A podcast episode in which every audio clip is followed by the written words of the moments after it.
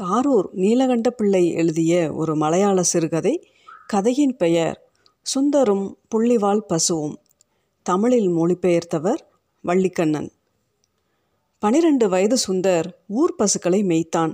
அவன் உழைப்புக்காக சோறும் கறியும் அவனுக்கு கிடைத்தன. கோடையில் ஒரு நாள் அதிகாலையில் அவன் மூன்று பசுக்களை மேய்ச்சலுக்கு இட்டு சென்றான். சுருள் கொம்பு, கருங்கண், புள்ளிவால் என்று அவன் அவற்றுக்கு பெயரிட்டிருந்தான். தனது உணவை ஒரு பையில் வைத்து அதை தன் தோளில் தொங்கவிட்டிருந்தான். அந்த பையில் அவனது கத்தியும் குழலும் இருந்தன.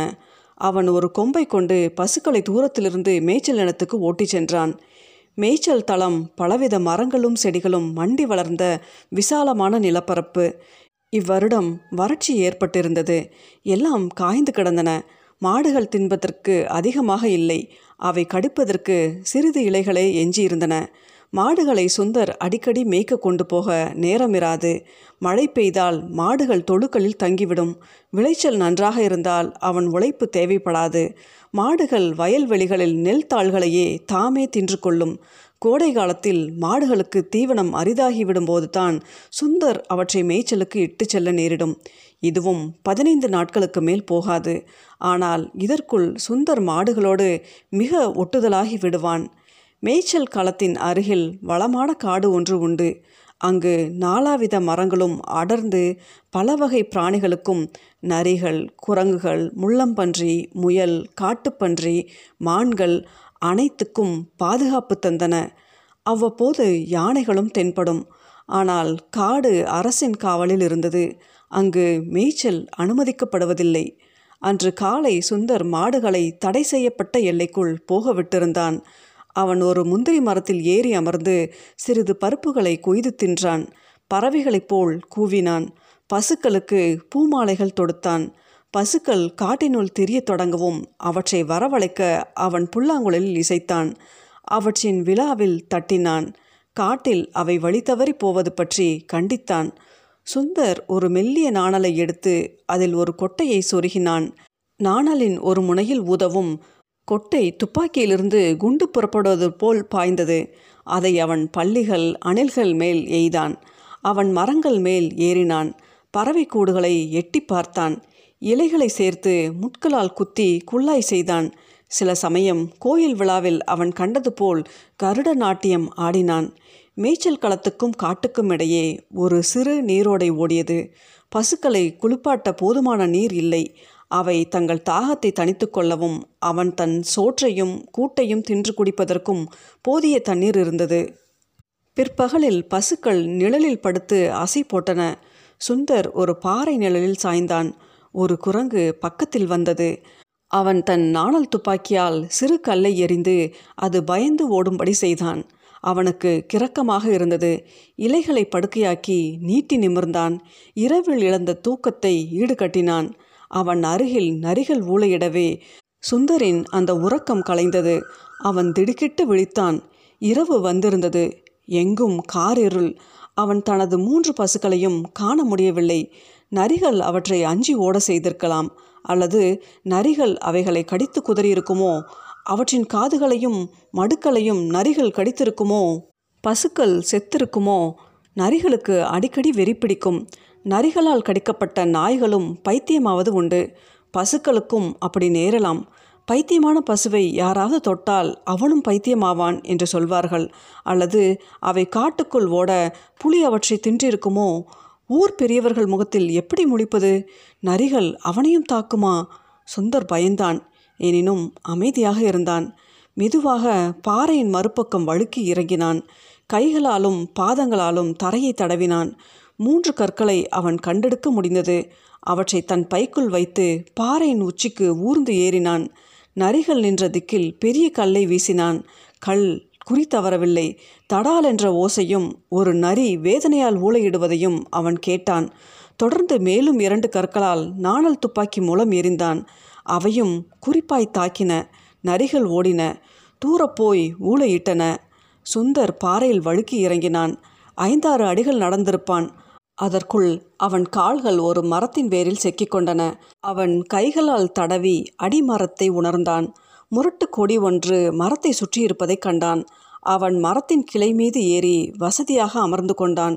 திடீரென்று ஒரு சாக்குருவி அவனை சுடு அவனை சுடு என்று கத்தியது. இது அவனை அதிகம் அச்சுறுத்தியது. உடனே தன்னை காப்பாற்ற கடவுள் இருக்கிறார் என்று தனக்குள் கூறிக்கொண்டான். பிறை நிலவு மெலிதாக ஒளி சிந்தியது. அவன் நன்றாக பார்க்க முடிந்தது.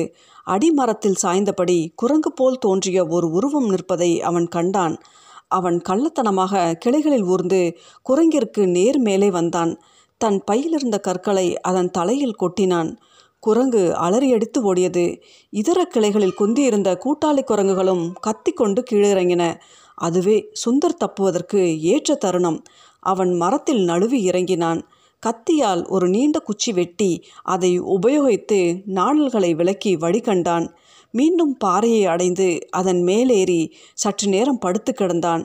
இதற்குள் பிறை நிலா மறைந்து விட்டது. வானத்தில் ஒரு சில வெள்ளிகள் மின்னின. சுந்தரின் நினைவெல்லாம் பசுக்களை பற்றியே இருந்தன. அப்பாவி பிராணிகள் இருட்டில் வழித்தவறி போயிருக்கும். அவை உதவியற்றவை. அவற்றின் அச்சமும் வேதனையும் அவன் அனுபவிப்பதை விட அதிகம் இருக்கும். அவன் குழலை ஊதினான். ஆனால் நரிகளின் ஊளை அதை அமுக்கிவிட்டது. பசியும் தாகமும் அவனை வாட்டின. ஏதாவது பழத்தை பறிக்கலாம் தான். இருட்டில் அவனால் தெளிவாய் பார்க்க முடியவில்லை. பிறகு வெளிச்சம் தெரிந்தது. அது மனிதர்களா அல்லது பிசாசுகளா? சுந்தர் வியர்த்து விறுவிறுத்தான். வெளிச்சம் மங்கலாக இருந்தது. திடீர் ஓசை ஒன்று அமைதியை குலைத்தது. சுந்தர் ஊன்றி கவனித்தான். அது மரம் வெட்டும் ஓசை அல்ல. தைரியம் முழுவதையும் சேர்த்து சுந்தர் மீண்டும் பாறையிலிருந்து நழுவி கீழிறங்கினான். கைகளாலும் கால்களாலும் நகர்ந்து வெளிச்சத்தை நெருங்கினான். நாலைந்து பேர் ஒரு செத்த பிராணியை தூளுறுத்து கொண்டிருந்தார்கள். அது அவனது புள்ளிவால் பசுவோ? பாவம், அது கன்று போட்டு நான்கு மாதங்களே ஆயின. நடப்பதை கவனிக்க சுந்தர் ஒரு மரத்தின் பின் பதுங்கினான். அந்த ஆட்கள் ஒரு புட்டி நிறைய மின்மினி பூச்சிகளை அடைத்து அதை விளக்காக உபயோகித்தார்கள். வெட்டுண்ட மாட்டின் தலையை அவன் பார்த்தான். அது அவனது பிரியமான புள்ளிவால் பசு இல்லை. ஏதோ வயதான வெள்ளை காளை. அவன் நிம்மதியாக மூச்சு விட்டான். இது அவனுக்கு துணிவும் அளித்தது. அவன் செய்ய வேண்டிய காரியம் அந்த மின்மினி புட்டியை திருடுவது தான். திருடர்கள் அதை சாக்கினால் மூடியிருந்தார்கள். தங்களுக்கு தேவைப்பட்ட போது ஒரு பக்கத்தை மட்டும் திறந்து காட்டினார்கள். அவர்கள் தங்கள் கொடிய காரியத்தில் முனைந்திருக்கையில் சுந்தர் ஓசைப்படாது சாக்கால் மூடிய புட்டியை எடுத்து மரத்தின் பின் மெல்ல போனான். கும்பலில் ஒருவன் இங்கே கொஞ்சம் வெளிச்சம் என்று கத்துவதை அவன் கேட்டான். கல்லின் மேல் வைத்த புட்டியை எடுக்க மற்றொருவன் திரும்பினான். அது இல்லை. புட்டி எங்கே போயிருக்கும்? நான் அதை இங்கே தான் வைத்தேன். நிச்சயமாக. நன்றாக பார், அங்கே தான் இருக்கும். நான் கல் மேலே தானே வைத்தேன். சந்தேகமில்லை. யாரோ நம்மை பார்த்து விட்டார்கள். நாம் கையும் களவுமாய் அகப்பட்டு கொள்வோம். தப்பி ஓடுவதே நல்லது. மாட்டிறைச்சியில் கிடைக்கக்கூடியதை எடுத்துக்கொண்டு வேகமாக செல்ல அவர்கள் தீர்மானித்தார்கள். செத்த மாட்டை வேக வேகமாக வெட்டத் தொடங்கினார்கள். திடீரென இருட்டில் புல்லாங்குழல் ஓசை மிதந்தது. அதை கேட்டு அவர்கள் பயத்தால் உறைந்தனர். கத்திகளை கீழே போட்டுவிட்டு மரத்தின் மீது ஏற அவர்கள் ஓடினார்கள். குழலோசை ஒரு நரியின் காதிலும் விழுந்தது. அது தன் தலையை உயர்த்தி ஊளையிட்டது. மற்ற நரிகளும் கூட்டமாய் குரல் எழுப்பின. இறைச்சியை அவை மோப்பம் பிடித்தன. செத்த மாட்டை நோக்கி வந்தன. அதை பாய்ந்து குதறின. மரத்தின் மேலே இருந்த திருடர்கள் தாங்கள் கொன்ற காளையை நரிகள் தின்பதை வருத்தத்தோடும் செயலற்றும் கவனித்தார்கள். இதற்குள் சுந்தர் தன்னிலை அடைந்தான். அவன் கண்கள் இருட்டில் பார்க்க பழகிவிட்டன. அவன் தன் பசுக்களை கூப்பிட்டபடி குழலை இசைத்தான். காட்டின் பறவைகளும் மிருகங்களும் கலவரமடைந்தன. பறவைகள் கிளுகிழுத்தன, கீச்சிட்டன. சிறு பிராணிகள் அவனை கடந்து போயின. மானின் கவலை நிறைந்த கீச்சொலி காற்றை நிறைத்தது. ஆனாலும் அவனுடைய பசுக்களின் தடயமே காணோம். பயம் அவன் கால்களுக்கு வேகம் சேர்த்தது. அவன் ஓடலானான். முட்களும் புதர்களும் அவனது கைகளிலும் கால்களிலும் குத்தின, பிராண்டின, அவனை காயப்படுத்தின. திடுமன ஒரு மரத்தின் வேர் தடுக்கி அவன் தலை குப்புற விழுந்தான். அதிர்ஷ்டவசமாக மின்மினி புட்டி உடையவில்லை. அதன் மங்கி ஒளியில் தன் முழங்காலின் கீழே ஆழமாக வெட்டுப்பட்டிருப்பதையும் அதிலிருந்து நிறைய இரத்தம் வடிவதையும் அவன் கண்டான். இரத்தப்பெருக்கை நிறுத்துவதற்காக காயத்துக்கு உயரே சாக்கு கயிற்றை கட்டினான். நோவு அதிகம் இருந்தது. அவனால் எழுந்து நிற்க முடியவில்லை. அவனது இரத்தத்தின் வாடை ஏதாவது கொடிய மிருகத்தை கவர்ந்து இழுக்கும் தான். உயிரோடு விழுங்கப்படலாம் என்ற நினைப்பு அவனுள் அச்சம் புகுத்தியது. அல்லது எறும்புகள் மொய்த்து அவனை அரித்து தின்னும். என்ன பயங்கரம்! அவன் மூலிகை இலைகளை கொண்டு தன் காயங்களை சுத்தம் செய்தான். தன் பலம் கொண்ட மட்டும் கூவி தனது பிரியமான புள்ளிவால் பசுவை அழைத்தான். ஆனால் அவன் அழைப்பு உண்மையில் ஒரு முணுமுணுப்பாகத்தான் இருந்தது. முற்றிலும் களைப்புற்று சுந்தர் இருந்த இடத்திலேயே தூங்கிவிட்டான். நடந்தது வெகு சாதாரணமானது. பசுக்கள் வயிறார மேய்ந்தன, அசை போட்டன. பிறகு வீடு திரும்ப நேரமாயிற்று என்று சுந்தருக்கு சொல்ல சப்தமிட்டன. அவை கத்திய போது சுந்தர் தூங்கினான். புள்ளிவால் அவன் காலை நக்கிய போது அதை அவன் ஓங்கி மிதித்தான். பசுக்கள் சுந்தர் இல்லாமலே ஊர் திரும்பின. அவை தொழுவங்களில் கட்டப்பட்டன. இருட்டிய பிறகும் சுந்தர் வீடு திரும்பாததனால் அவன் தந்தை அவனை தேடி போனார். பசுக்கள் வந்துவிட்டன என அறிந்ததும் சுந்தர் கோயில் திருவிழா பார்க்க போயிருப்பான் என்று தீர்மானித்து அவர் வீடு திரும்பினார். மறுநாள் காலை புள்ளிவால் யாரையும் பால் கறக்க விடவில்லை. தன் அருகே எவர் வந்தாலும் அது முட்டி உதைத்தது. அதுக்கு சீக்கு என்று ஊரார் கருதினர்.